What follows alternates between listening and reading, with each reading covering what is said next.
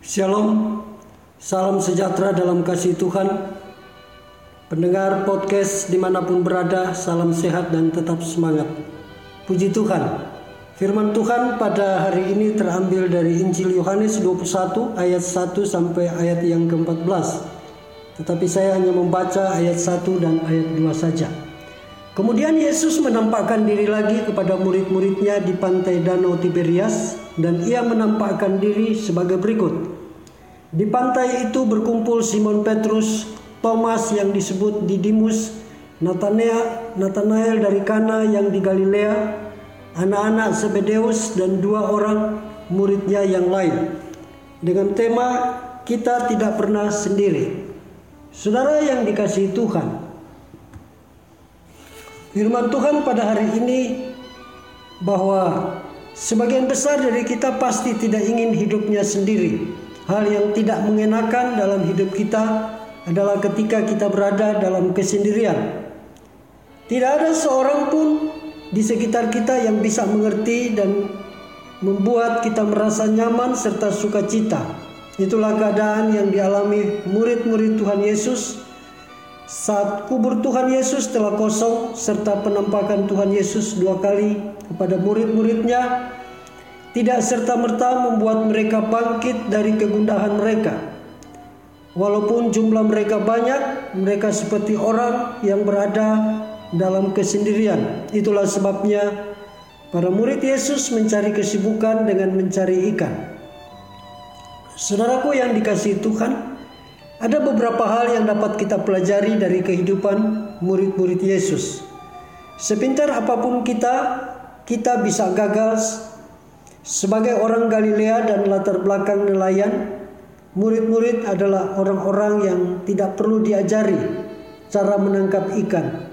Mereka adalah orang-orang yang mahir dalam hal itu. Namun kenyataannya mereka gagal menangkap ikan.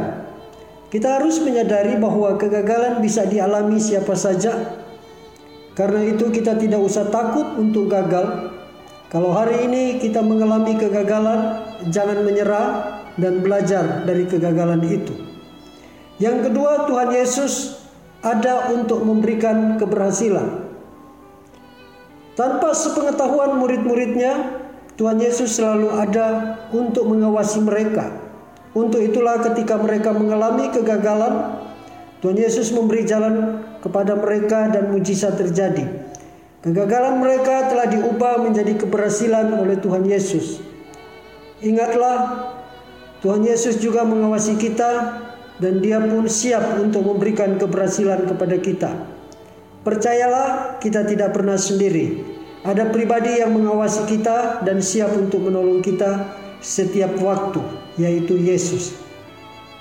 Yang ketiga, Tuhan Yesus tetap sama. Kemarin, hari ini, dan hari esok.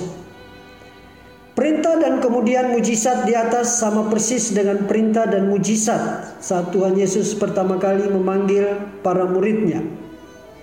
Hal ini menegaskan kepada murid-murid dan kepada kita bahwa Dia Allah yang tidak berubah, baik kemarin, hari ini, maupun masa yang akan datang.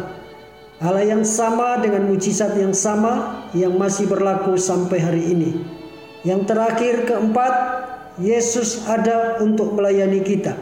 Saudara yang dikasihi Tuhan, ketika murid-murid sampai ke darat, telah tersedia api, arang, dan ikan serta roti di atasnya.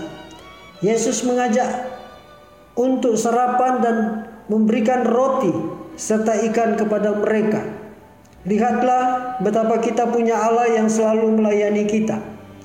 Kerinduannya adalah bukan untuk dilayani, tetapi untuk melayani kita. Dan itulah yang terus dilakukan kepada kita sampai saat ini dari surga. Bersyukurlah kita punya Allah yang selalu siap melayani kita. Maka sebagai balasannya kita pun harus melayani Dia dengan segenap hati. Kiranya Tuhan memberkati kita semua. Amin. Sampai jumpa esok hari. Kiranya damai sejahtera dari Allah Bapa, kecintaan dan kasih karunia Tuhan kita Yesus Kristus, persekutuan serta penghiburan dari Roh Kudus menyertai kita sekalian mulai hari ini sampai Maranatha Tuhan Yesus datang. Amin.